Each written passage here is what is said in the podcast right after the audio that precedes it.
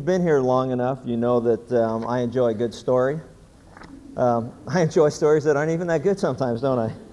But uh, I had a friend who was uh, playing for the Washington Redskins at the time that um, Coach Joe Gibbs was there.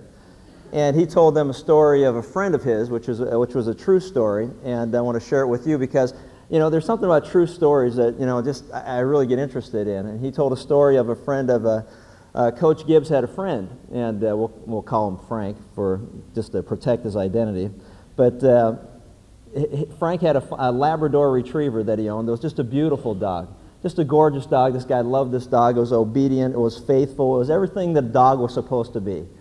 And one day, um, Frank looked out the window and he saw his dog out in the front, out by the porch, and it's kind of on its haunches, and its head was down, and, and it, it looked like it had something in his mouth. And Frank went out, and sure enough, in his mouth was the neighbor's rabbit dead.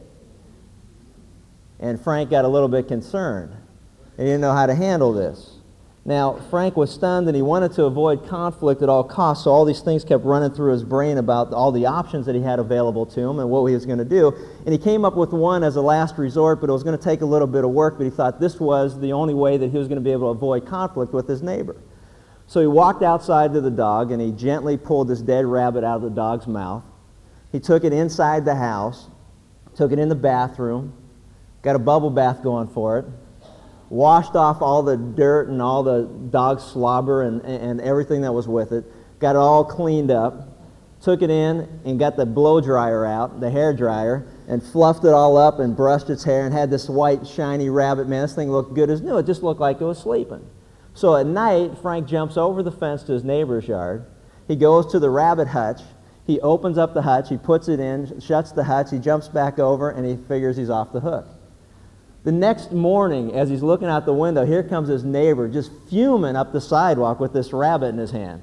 He starts pounding on the door. Frank opens the door, and, and he says, What's the matter? He goes, Frank, his neighbor says, Frank, we got a real sickie in the neighborhood, Frank. A real sickie. And Frank goes, Why, What's the matter? He goes, You see my rabbit here? This rabbit died last week, and we buried it out in our backyard.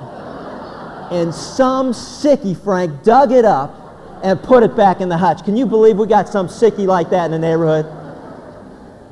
You know, and I thought, isn't that so, so true? So many times we do things that turn to be at the dumbest things in the world to avoid conflict. We don't like conflict. I don't know many people that do. There are a handful of people who live for conflict, and then there are the rest of us who don't really enjoy conflict at all. And we do the dumbest things to avoid it. And I think the reason that we avoid it is because that we have not learned, and I think it takes the grace of God obviously to do it, but we haven't learned how to disagree with one another in an agreeable way. And that takes grace. Try as we may to avoid conflict, inevitably, conflict is a part of life. If you remember when we are in Romans 14, we are encouraged to, in verse 19, he says, So then let us pursue the things which make for peace and the building up of one another. Let us pursue, for the, let us pursue the things which make for peace and the building up of one another. But the reality of that is that quite often that's a difficult thing to do. And so I want to lay out the ground rules again. We looked at them briefly last time, but in Ephesians 4 29 through 32, God gives us some guidelines as to how to go about disagreeing with one another in an agreeable way. He says, Do not let any unwholesome talk or don't let any unwholesome words proceed out of your mouth, but only that which is helpful for the building up of others according to their needs, that it may give benefit or grace to those who listen. And don't grieve the Holy Spirit of God, with whom you were sealed for the day of redemption. Get rid of all bitterness and rage and anger, brawling and slander, along with every form of malice. And be kind and compassionate, or kind and tender-hearted to one another, forgiving each other, just as in Christ God has forgiven you. Today and next week, we're going to use this as a basis or foundation upon which to build. But the reality of all of it is it's not. It's not an option. It's a command. Don't let any unwholesome words proceed out of your mouth but only that which is good for the moment or the building up of another person to, to meet their needs at that given moment in time, that it will give grace to those who hear it. We need to be kind and tender-hearted. But in the reality, as much as we want to pursue peace, sometimes conflict is ine- inevitable. And what I want to do is share with you four facts that I believe that most of us can agree upon. And obviously there's going to be some who would disagree. But that's all right because, you know, they're facts regarding disagreements. So let's take a look at four of them. The first one's this. Number one, disagreements. They're inevitable. Disagreements are inevitable. You know, we've gone through this series, and I've tried to, to uh, encourage us to understand that there's value to variety. We're all different. God has made us all different. We all see things differently. We all view things in a, in a, from a different perspective. And there's value to variety. But there's also a downside to it. And the downside to variety is that we're going to disagree from time to time from, as far as our viewpoints are concerned. And that's just the way that it is. And you know, there's, there's room to disagree. I mean, look at the world that we live in. That's why you, you look at how many different automobile brands there are. You know, I'm in the air conditioning business, and there's dozens of air conditioning models and brands. Even though there's only a couple manufacturers, there's all kind of brands. You know, and it's the same with cars. That's why there's vanilla and chocolate and strawberry ice cream. That's why there's all kind of different flavors. That's why Baskin Robbins has uh, uh, all kind of flavors to choose from. That's why if you don't like ice cream, you can have yogurt. If you don't like yogurt, you can have tofu. Why? I don't know, but that's an option. You know, and, and, and you go through this, and, and, and the disagreements are inevitable. But you know what? I found that most of life's disagreements fall into what I call the pizza topping category. You know what that's all about? I mean, you ever try to order pizza for your family? You know, they, they just they don't make it simple to order pizza, do they? I mean, there are what a hundred toppings to choose from. You can even get like Thai pizza. You can get nuts and stuff thrown on your pizza. I mean, you can get bacon and pineapple and you know, and, and God knows that eh, pizza was meant to be eaten pepperoni only. You know, God knows that. That's just that's the I mean that was the way it was designed. Not with you know green peppers and you know and all the rest of this stuff. But I mean, and, and whoever thought of throwing fish on pizza? I mean, what's that? You know, think about that. Anchovies, green peppers, onions. I mean, mushrooms, vegetarian pizzas, barbecue chicken pizzas. I mean, you just go through all of this, and then you, and by the time it's time to, it's too late to order. You know, and it's time to have breakfast.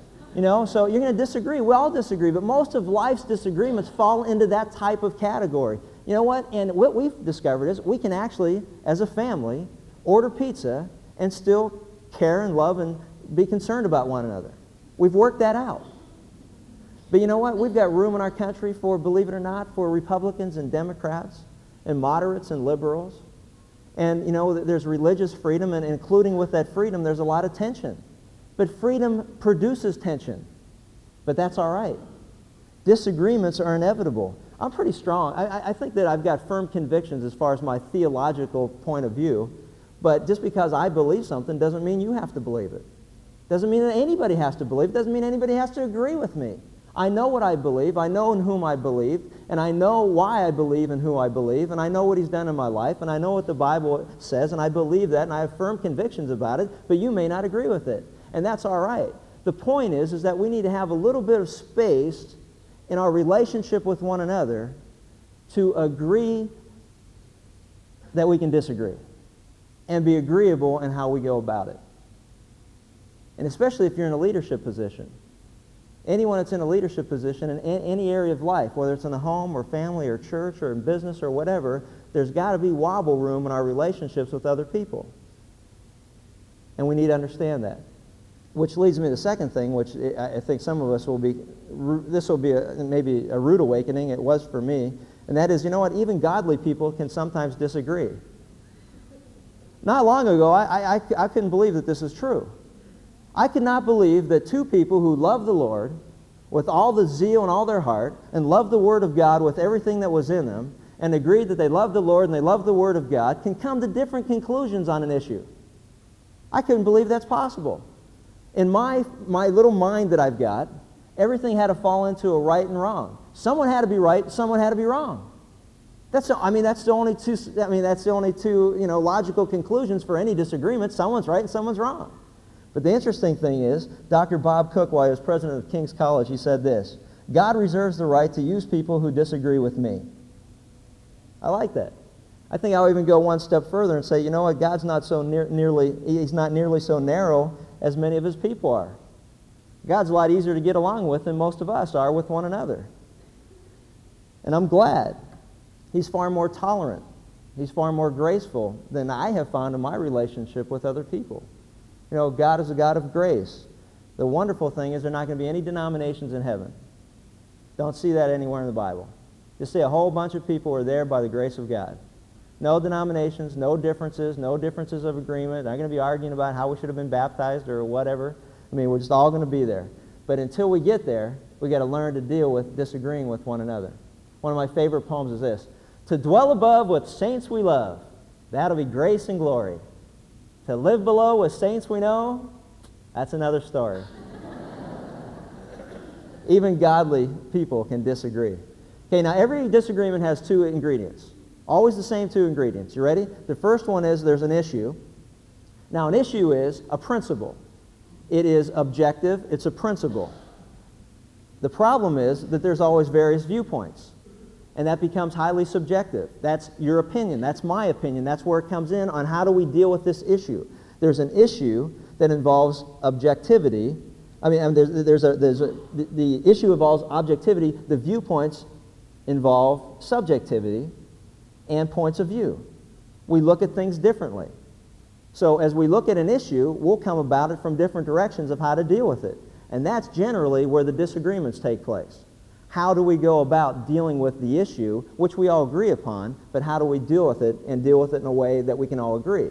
And that's where we start rubbing or bumping heads with one another. One thing that'll help you, that always helps me, is, is if I remember in the middle of a disagreement that there's an issue or a perspective that can be seen differently than mine, I calm down and I don't get so upset about it. Where we get upset with one another and our disagreements are when we go, hey, can't you see it my way? And the other person's like, but can't you see it my way? No. Why? Because my way's right. I can't see it from that way because that's wrong. And we fall back into that right and wrong mentality. And we need to understand that, you know what, in many disagreements, each side is valid. I didn't say in everyone, but I'm saying in many. And as liberal as that sounds, don't throw it out before you have time to think about it. Think about it. In many disagreements, each side is valid. You see it from one perspective, the other person sees it from a different perspective. You see it from this angle, they see it from that angle. There's an issue that you agree upon, but the problem is how do we go about dealing with it? It happens all the time. It happens in families. It happens in husband-wife relationships. It happens in how do you deal with your children. It happens in what do you do about problems at work. It happens in how do you deal with problems or an issue at church. It happens in every area of life. And that is that one person sees it one way and the other person sees it the other way, but we're stuck or relegated to this. There has to be a right and wrong way to see it. And all that I'm here to say and challenge you to think about is, you know what? There are different viewpoints, and guess what? Both of them could equally be right. I'll give you an illustration. I'm trying to work out a transition with the Rams going back to St. Louis. And it's amazing. I get a, a, whole bunch of phone calls of people who would love to go ahead and, uh, be chaplain or, or teach a Rams Bible study or whatever. And I got a call from Athletes in Action. And I know a lot of guys with Athletes in Action because I was only I was one of the few few businessmen that were doing what I did. All the rest were involved in Athletes in Action or Fellowship of Christian Athletes or Campus Crusade or whatever. They were plugged into some ministry. And so Athletes in Action call and say, hey, Chuck, you know what? We've been working with you for the last 10 years, and we'd really like to, you know, get a couple in, in place in St. Louis to teach a Bible study. I said, well, I, that, that could be a possibility. What are you thinking? Well, we don't have anybody there now, but what we'd like to do is we'd like to move a couple into that area. And so I met with some of the guys, we talked about and personally I didn't think it was a great idea. So because I don't know if the couple they're going to move in is going to be capable of teaching. I don't know if they're going to get along with the guys that are there, if they've got the same uh, like-mindedness in different areas. And, and I just didn't, I think it was too much of a risk. Rather, I decided there was a guy from Fellowship of Christian Athletes who's been in St. Louis for 25 years the man's semi-retired. He's worked with the St. Louis Cardinal baseball team. He currently does. He worked with the football team before they moved to Phoenix. So they're already there. There's a couple in place. So when I talked to the guy from Athletes in Action, I said, you know what? It just seemed to us at this particular moment in time that the wisest course to pursue was to use the person that's already there because he can help the guys in places to live and where to go and churches and daycare and childcare for their kids and, you know, and real estate and just eh, eh, they're there already. So, I mean, it doesn't make any sense. And he, and he disagreed with me, as you can imagine, because they had, you know, their agenda, and they wanted to get a couple in there. Now, we disagreed, but we did it as agreeably as we could, and just said, you know, And we can disagree all that you want, but th- we've already made a decision. And that was kind of the end of it. But the reality of it was, it wasn't that we were right and he was wrong. It was just a matter of based on the circumstances, based on the current conditions, based on all the information that was available, we made a decision that was different than the one that he would have made. Now, we could have got ugly about it, and we could have started yelling and screaming at each other, and we could have, you know, called each other all kind of names, and that happens in many disagreements, but it really didn't make any difference, and it wasn't going to change anything. And fortunately, I had been working on this, so I knew how to handle it a little better. So it's like, you know, we can be agreeable in our disagreement. But you know what's amazing thing is sometimes, believe this or not, sometimes it's God's will that people will disagree on an issue or on their viewpoint of how to resolve an issue. And God will use that disagreement to accomplish the furtherance of the gospel in two totally different directions. Can you believe that? Sometimes it's God's will that we disagree with one another, and that's why it's important that we understand how to disagree agreeably, knowing that God has a purpose and a plan for everything. There were two men that we're going to look at in Scripture today that God chose to do exactly that. Two men that were godly men. One was a, the apostle of grace, the apostle Paul. The other was an, an apostle of encouragement, and his name was Barnabas. One promoted grace, the other promoted encouragement. And yet they came to a point in their life where they disagreed mightily about how to handle a certain situation. An issue came up, they had two opposing viewpoints. And I'm glad personally that God chose to allow us to, to see how this was resolved, or at least to see what was involved in all of it, because it gives us some guidelines as to how to deal with our disagreements. You know, we've got two respected men, two godly men, men of integrity. Paul and Barnabas, they wrestle over an issue, and both of them felt very strongly. Both of them had different, different viewpoints. You know what? I, what concerns me is that too often, you know, Christians resemble the little dog on the, on the dashboard of a car. You know which one I'm talking about? The one that's head just bobs up and down all the time. It's like, you know, if, if we would disagree with one another, you'd think that it was some major, major problem in our relationship with God and each other. And that we're supposed to just all just get along and all bob our heads up and down. And, and, and in fact, if you disagree, I know people that will try to control you to the point of saying, well, how can you question me? How can you question what we want to do? This is God's will. This is God's direction. And if you are differing in your opinion or your viewpoint, you know, you're not a team player. You're not going along with what God wants. And they would, they would make you feel guilty about having a different viewpoint. And, and it's like, oh man, you know, what, what gives you the right to, to think differently than us? We saw that, and this is part of the ugly stuff that came out with when John Vawter was here in the candidate process. This is part of the ugliness of not knowing how to, to be agreeable in our disagreement. And that's why I want this to be personal, and I want this to be practical and applicable, because the, the, the, the accusations were thrown both ways. How can you disagree? Don't you, aren't you a team player? Aren't you part of this process? And the process is yes, but I've got a different viewpoint than you. And here's why. Well, I can't understand how you could. You must be wrong. And on and on it goes. And so we need to understand that, you know what, oftentimes disagreement is part of God's plan. And we need to be open to our disagreements with one another. We need to learn to listen. We need to understand that, you know what, we're not going to see things the same way. I like what uh, G. Campbell Morgan writes. He says, you know what, it's not true that disagreements among Christians is wrong necessarily, because grace leaves room for a few clashes. He goes, I'm greatly comforted whenever I read about this disagreement between Paul and Barnabas. I'm thankful for the revelation of the humanity of these men.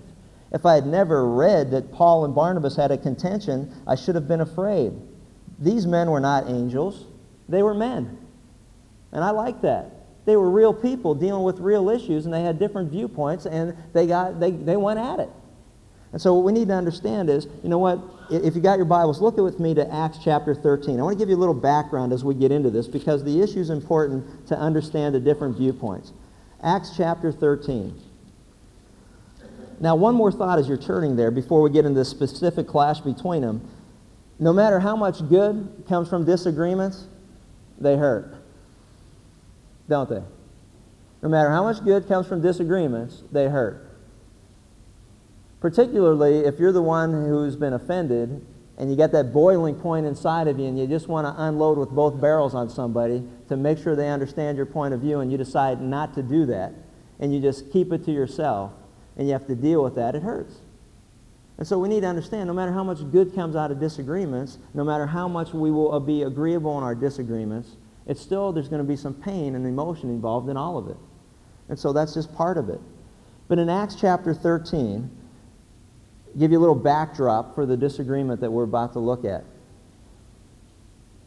Paul and Barnabas are about to go on a missionary trip, and they decide in Acts chapter 13, if you look at verse 5, that on their way they decided they're going to take John as their helper. It says, And when they reached Salamis, they began to proclaim the word of God in the synagogues of the Jews, and they also had John as their helper. So they decided that on this trip they were going to take John Mark, as he was known, and he was going to help them out on this missionary journey. So Paul and Barnabas go on this trip. They decide to take John Mark, who happens to be Barnabas' cousin. Now, the reasons that they took him, I don't know. It just says that he was there to help. So his purpose wasn't just to tag along and enjoy the trip. His purpose was to get involved, roll up his sleeves, and get involved in the ministry and do something. And we know that from Acts 12 12 that the church at that time, one of the churches, met at John Mark's home. So maybe they took him out of deference to, to their, her, his mother. Maybe they respected her and they said, You sure would like to take him along with us. Whatever the reasons are, God doesn't get into them and we can all disagree and be agreeable in our disagreement as to why he went. But the reality of it was is he decided to go to help. And so as we look at all of these things, they got into an area and for whatever reason it became very difficult. Maybe it was harder to take this area than you know it was to take the coast of Normandy during the Second World War. You know, it was mosquito infested. It, it was, a, it was feverish coastline. Uh, the honeymoon obviously was over as they got into this area, and it became too much for John Mark at this particular point. In verse 13, it says, Now Paul and his companions put out to sea from Paphos to Perga in uh, Pamphylia, and John left them and returned to Jerusalem. John decided, I'm out of here. Now, commentators are great throughout history, they've all had different terms and, and, they've all used different words to describe what John Mark had done. But basically, he bailed out. He said, You know what? This got a little tougher than I thought I was going to get, and I'm out of here. Paul says he deserted them. And so, as he looked at all these things, and if, and if, I, if I understand correctly what's going on historically, this is the same time that Paul had contracted malaria. He was sick. They were being persecuted everywhere that they went. The going got tough. And if any time, any place where you needed to make sure the people with you were there standing with you was at this particular time. And in fact, it was on this particular missionary trip that the Apostle Paul was stoned and left for dead. So he had malaria, he was sick, he was persecuted, he was stoned and left for dead. And all in this process, before this happened, John Mark said, This is too tough, I'm bailing out. And so he left. And so Paul and Barnabas come back, they survive the trip, and they go back to Antioch, and they begin to tell the story of what has happened as far as their missionary trip. And I wonder if John Mark was sitting in the back of the church listening to the report as they came back, and maybe having second thoughts and regrets that he bailed out on them. So now here comes the critical issue. Okay? And if you've ever watched any fights from Las Vegas, Steve Wynn has a great line. He said, Let's get ready to rumble. And that's what exactly is going to happen here in Acts chapter 15 we see that sometime later, Paul says to Barnabas, let's go back to the churches that we just founded and let's find out what's going on. Let's see how everybody's doing and let's see what we can what, what we find out. So it says sometimes later, this is Acts 15, 36 through 41.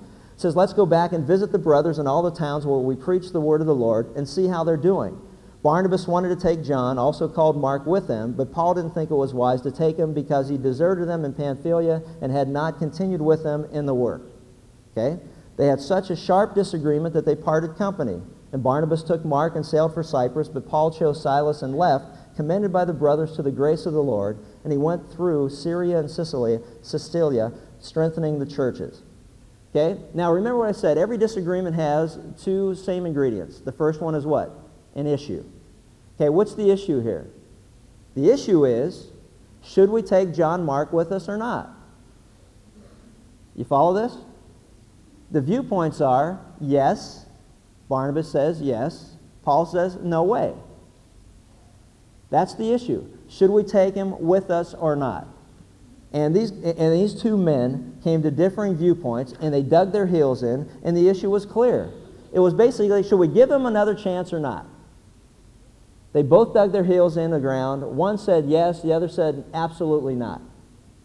Now, I can't help but notice the parallel between the issue and many similar issues that we all face on a regular basis. If you remember all the issues we've discussed in the past couple of sessions, the all the should you eat meat issues you know, the issues of our day, you know, the pizza topping disagreements. You know, what movies do we see? Do men wear earrings? Alcoholic beverages? Do you smoke? Uh, do you do cards? Do you dance? What kind of dances? Hairstyles, clothes styles? Uh, do you come to two services, one service? Do you go on the evenings? Do you just go in the mornings? Should you be in a shepherd group? Shouldn't you be in a shepherd group? All the, all the pizza topping disagreements that we get into, right? And there's a parallel here, and there's an issue involved. Should you? And then you fill in the blank. And now it's time for the opposing viewpoints. And at the risk of also applying Scripture to real life situations and very sensitive ones close to home, stop and think about this. And I want you to look back and, and ask yourself a question, and that is should a pastor, should a minister, should anybody that's in a position of ministry that has fallen, whether it's in sexual Im- immoral areas or any other areas of sin, whether it's lying, cheating, stealing, whatever, go through all of them, be given another chance in a leadership position or in another ministry? That's a very real, difficult issue. And we, and we, we're, you know, we dealt with it. We're still dealing with it, right? And you need to ask yourself a question. That's the issue. Everyone can agree on that. As long as we agree on what Scripture says as far as what is right and wrong, what is sin and not sin, if we get to the sin issue and say, yes, that is a sin, and that was wrong, that's the issue. Now, the issue is, how do we deal with it? How do, should this person be given another chance? Should John Mark be given another chance? What's the viewpoints? One says, absolutely. The other says, absolutely not. There's no way. So now go back to it. Let me ask you a question. Uh, at, at, the risk of, of uh, dividing all of us up, but I, you know, why not? Who would you vote for? Who would you vote for? Would you vote for Barnabas, who says, hey, we all make mistakes, we all mess up, let's give him another shot, let's take him with us? Let me see your hands. Okay, Oh, oh, okay. Now, how many, how many agree with Paul? No way. He's a failure. He's a loser. He, he, he failed us the last time. Okay, look, I mean, look at this. We're, we're about like 90-10 here, right? About, really, we're about 90% in favor of Barnabas. Hey, give him another chance. To Paul's 10% saying, no way. Yeah, I know. Well, that's okay. And I, oh, we read the story and we know the ending. Well, anyway let, us take, let's take a look at both viewpoints. Let, let, eh, eh, let, me, let me go through them. Okay, you got Barnabas, who's the son of encouragement. Okay? Now, here's a guy that stood up for the Apostle Paul. Read Acts chapter 9, verses 26 through 28. Paul becomes a Christian, he's converted. The other brothers in the Lord say, hey, you know what? We don't trust him because we know he was persecuting the church. Oh, and now he says that he's, he, he's come to know the Lord, and now, oh, okay, now he's one of us. We don't trust him. Don't let him in here. And Barnabas says, No, I'm telling you, he has. It's, it's authentic. It's legitimate. I've met with him. He's come to know the Lord, and he's been saved, and he wants to join us and be part of us, and he wants to spread the gospel, and we need to give him a chance. That's Barnabas. That's his history. He's the son of encouragement. That's the Bible presents him in many different ways. And so that's just who he is. But Paul's style is different. Paul's style is, hey, you know what? He failed the last time. He's going to fail again. And we can't take a chance on him failing us. Somebody may get hurt. Remember what happened this last time? I almost got killed because a guy deserted us. He wasn't there for us. And, and don't you understand how dangerous it is to give somebody else another chance? Don't you see how, how stupid that would be? He's already failed us once. It's not like we don't know anything about him. He's already shown his true colors. And so we're struggling now going back and forth. Paul looked at everything from the standpoint of what can this person do for God's work? And what did Barnabas look at? He said, you know what? What can God's work do for this person? What will God's work do in this person's life? Paul's like, I don't care about that. I want to know what this person can do for the Lord, not what the Lord can do for this person. And so now all of a sudden they're struggling and they see things from, from two different viewpoints and they're, and they're really concerned about this and they don't know what to do. And unfortunately, most of us have fallen into this habit or this trap of, of saying, well, who's right and who's wrong? Someone's got to be right. Someone's got to be wrong. We want everything in life to fall into neat little clean packages of this is right and this is wrong. But you know what? It always doesn't do that, does it? There are many issues in life that are not that simple. I'll give you an example. I'm reading through the Bible. I see Jesus as he confronts a woman caught in adultery, and he says to her, Go and sin no more. And he allows her to go, and she wasn't stoned for her sin. But then I read in Acts chapter 5 where Ananias and Sapphira, they lied to God. They sold their property. They held back a piece of what they got, and they only gave so much of it to the church. And God says, Because you lied, you died. That's what he said. And they died. Well, who, who's right and who's wrong? Well, God chose to do what he did for his own reasons. And one time he shows grace and mercy, and the other time he enacts judgment and swiftly so that people would learn a lesson. But we learned a lesson from both of them, didn't we? There's no right and there's no wrong. God does what he does, and it's always right. But it's different. Perhaps both men were right on some things and they were wrong on other things. God only knows their heart. Maybe they struggled with pride in their heart. God knows their thoughts and their motives. They, he knows what was going on in the innermost parts of their being. Maybe they both dug in and they, had, they were headstrong because Barnabas was a leader, and so Paul came along, and then Paul took over, and now he was the leader, and he wanted to do something different than Barnabas did, and maybe they were clashing because of that. I don't know. God doesn't reveal it. God knows their intentions, and he knows their hearts. Maybe, you know, they had an attitude of pridefulness that said, you know what, it's my way or the highway. You don't like what I'm going to do, then you go somewhere else and do what you want to do. But I'm in control here. Or maybe it was just they disagreed and they saw things differently, and there was none of that. And they were both right before God in their hearts and in their intentions and their thoughts and how they wanted to carry things out. I think that we need to understand one thing happened here, and it became quite heated. It says Paul did not think it wise to take him because he had deserted them in Pamphylia and, he, he'd not continued on with them. And they had such a sharp disagreement. It got hot, man. Now let me give you Barnabas, I mean Paul's side of things. In Proverbs 25, 19, we read this, like a bad tooth and an unsteady foot is confidence in a faithless man in time of trouble. I'm going to ask you a question. Raise your hand again if you were voting for Barnabas. Raise your hand. Keep them up. Let me ask something. Have you ever loaned money to someone who hasn't paid you back? Keep your hands up. Oh, same hands are up anyway, huh? All right. Would you loan them money again? it's all the wives going like this. Yeah, he always does anyway. You know, have you ever have you ever displayed trust in a child and found that that child misled you or deceived you? I'm going to stay over so and so's house find out they're not at so-and-so's house. Or here, I'm going to be back at a certain time. They don't come back at a certain time. Or here, they have the car, and you have a friend who sees them driving recklessly somewhere. And, and, and you get the report back, hey, uh, where were you? Oh, I was in this area. Yeah, someone saw you. Have you ever had, had you know, demonstrated trust toward a person who violates your trust? Is it easy to trust them again? Hmm, maybe not, huh? How about you ever had an employee who worked for you, who lied to you, deceived you, stole from you, said they were in a job, they weren't in a job, turned at a certain time, they didn't really work, stole something from you, you caught them. Is it easy to trust them again? Not at all, is it? Interesting. You ever have a spouse cheat on you? If you're dating, you ever have a date cheat on you? Is it easy to trust them again? No, it's not, is it? Now let's go back to this. See, when it's us when it's me who has been violated by someone whom I trusted, it's a lot harder for me to forget that and say, give him another chance. It's easy for every person in this room to say, you know what? I side with Barnabas. Give him another chance. We all make mistakes. But you're the same person that won't even trust your child yet, your spouse yet, your employee yet, someone else at the church yet. But sure is easy when you're standing off at a distance to say what you should do, isn't it? Who's right and who's wrong? Can I say this? It's not a question of right or wrong. It's not that simple, is it? See, there's two sides, there's two viewpoints, and both of these viewpoints are very valid. And we need to recognize that.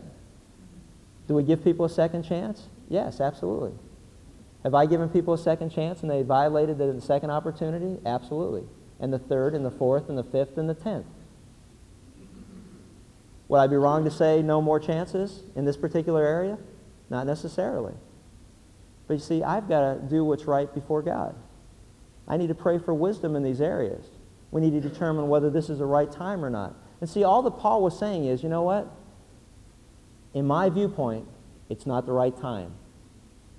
And Barnabas was saying, yeah, but in my viewpoint, it's the right time. He could be useful. And there's no better time because I know him and he'll be destroyed if we don't give him another chance right now. He's my cousin, he's close, I know him. If we don't get him right back in the saddle, he may never want to ride that horse again. And I know him. Paul says, but I don't care. And now they've got to deal with this. So what do they do? Said, well, this ain't going to work. So you go your way, and I'll go my way. And Paul took Silas, and he went his way and Barnabas took John Mark, and they went their way. And they went two different directions. They separated. But I want to tell you something. There is nothing casual about this solution. It wasn't entered into flippantly. They had been friends a long time. Barnabas and Paul had been friends from the very beginning. They stuck up for one another. They stood in there in the midst of opposition. Barnabas stayed by Paul's side through all the opposition that John Mark ran away from. Barnabas stood by Paul as he was confronted by the early church when Paul had just come to know the Lord and said, I vouch for him, I'm there with him, and I don't care what you say, let's go. And he stood up for him. And they were close and they were tight, and there was nothing casual or flippant about their conclusion to separate and go different areas. There was a sharp disagreement, it was a heated disagreement. The word talks about that, it was almost like it was an explosion of emotions, that they were poking one another in the chest. I say, take him. I say, he's not going. I say, give him another chance. I say, no way. Don't you see what he did? And they went at it, boy. They went at it like we've gone at it many occasions on different situations in our life, haven't they? And haven't we? Man, I hope that none of us will ever forget something, though. And it says this that Barnabas took Mark and sailed for Cyprus, but Paul chose Silas and left, commended by the brothers to the grace of the Lord. You know, it's fascinating as you look back on church history, but Barnabas and Mark had a tremendous ministry in the area that they went. Planted churches and people came to know the Lord. And Paul and Silas, we can read about all through Scripture because God chose to record that, and the same thing happened. And what's amazing is that Barnabas and Mark went that way and God blessed them, and Paul and Silas went that way and God blessed them, and they were agreeable in their disagreement. They couldn't come to an agreement on it, and you know what? And God was glorified anyway throughout it all. The problem is that it hurts, but we need to understand as we look at all of this that they were commended to the grace of God. I like what C.S. Lewis says. He says, When all is said and done, all is said and truly said about divisions in Christendom, there remains by God's mercy an enormous common ground. You know what? In light of all this, I want to challenge us to consider that we need to encourage one another. I want us to look at even the situation that we've gone through here at Calvary Church.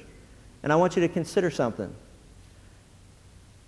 Knowing Chuck Smith to some degree, Chuck Smith has always had a reputation to be a Barnabas kind of guy. Anybody that knows him will tell you that. He's an encourager, he's an uplifter, he's a builder of men. He has a tendency to lean on this direction when it comes to areas as we've gone through here, per, uh, here personally. He's just a guy that builds people up. He's a Barnabas. And yet, when you're dealing with something as we've dealt with, and as you look at what we've gone through with Pastor David and the men who were directly involved in the board of elders, who worked with him, who trusted him, who, were, who had been given trust and, and, and, and reciprocated trust, they're the ones closest dealing with the issue. The viewpoints were different, but the issue was the same. How do we deal with this? How do we handle this? How do we restore someone who has fallen? There was never a question of whether what was done was right or wrong. What was done was wrong, and everyone agreed to that. It was how do we deal with it now? And so now we've got one person who says, well, I want to go this direction. Another group of people would say, but I think we should do this. And the ugliness of all of it is, is that we couldn't see that collectively as a group of people and that is simply this that you know what? God's will, oftentimes, is to bring about disagreement even in his own body so that his purposes can be fulfilled. And the sad part of all of it is we didn't have to be ugly with one another and disagreeable with one another in our disagreement. And if nothing else that we've learned from all of this, and I'm trying to encourage us to consider, is that, you know what? I'm not always right. And you're not always right. And sometimes it's not even a question of right or wrong. Sometimes it's a question of handling things differently. And the quicker we learn that and the, and the, sooner we understand that, the easier it will be and the, and the more readily we will be able to be dispensers of grace to people that we come in contact with in our life. No, I don't see it that way, but I do see it from your vantage point, and I understand your point of view, and I accept that and I respect that.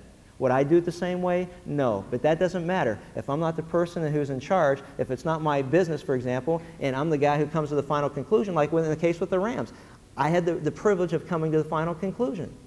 When you're in authority position, you have to make final decisions, and that was my final decision.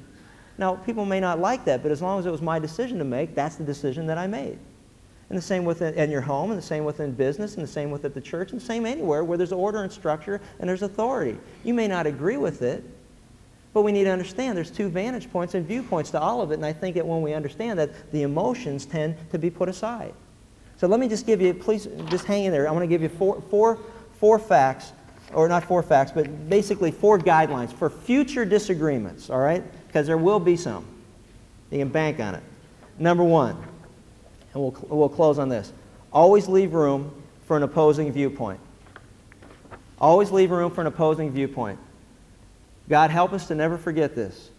If you don't leave room for an opposing viewpoint, you are going to be devastated by the viewpoints that your children come up with concerning life. Isn't that true? How many of you have parents? I mean, have parents.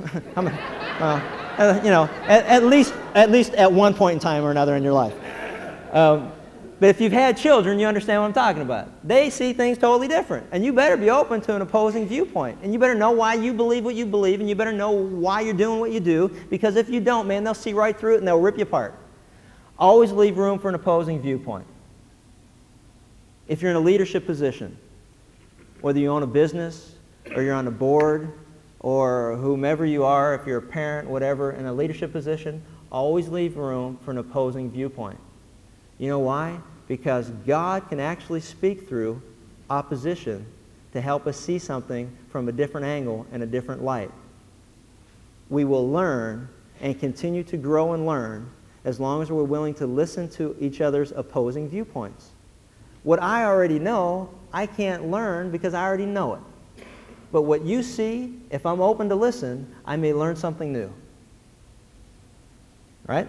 Number two, if an argument occurs, don't take cheap shots. One of the tragedies of disagreements is that when your point of view and your argument is weak, we have a tendency to take cheap shots and character assassinations to make the other person's viewpoint seem diminished because of their character. Don't ever do that. That is wrong before God gossip and malice and envy and strife, just put it all behind you. Don't assassinate someone's character because they have a different viewpoint than you. And we can do it. And there are a whole bunch of people that I know that are real good at it.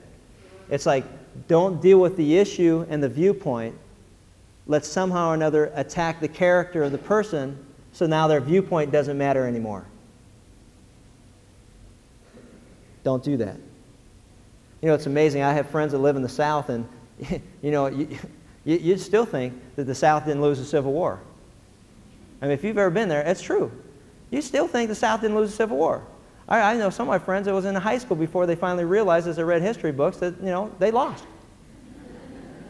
And sometimes what we got to do in life is just say, you know what? I lost. But I can learn something from it. And that's all right. Some of the greatest lessons in life that I have learned have come through losses, not victories, through defeat, not through times of glory. It's been the struggles of life that we, lo- that, that we learn our lessons.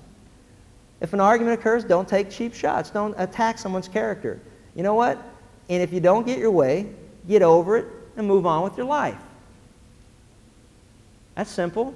You don't get your way, get over it. Move on with life. Don't be full of bitterness. Don't be always living in the past. You lost, you lost. Now deal with what it is today and move on with life.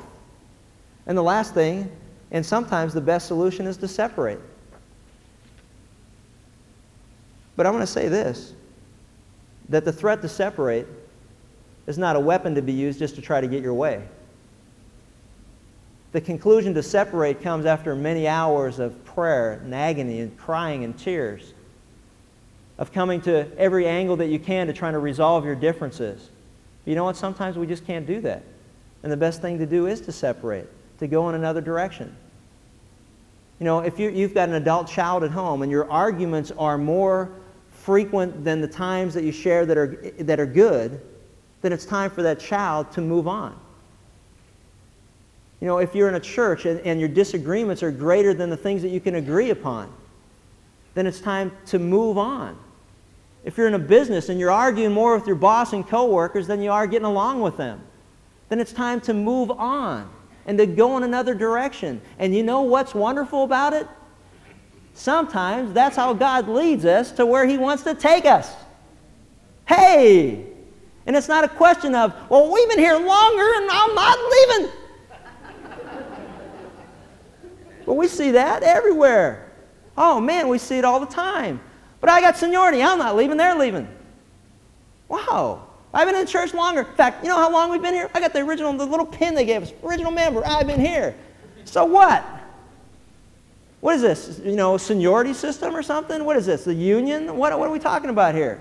This is God's family. This is God's church. He'll do whatever He wants in it. And He'll do what He wants when He wants to do it. And He's going to do it with you or without you. And it doesn't matter. And if you don't like it, you go somewhere else. It's not that big a deal.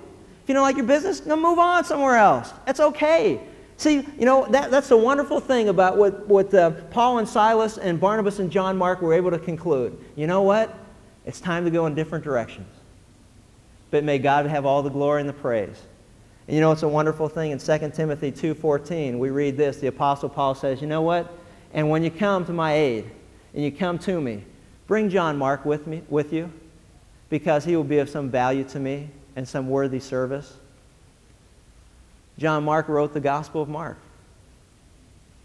What Barnabas saw in him, it was true.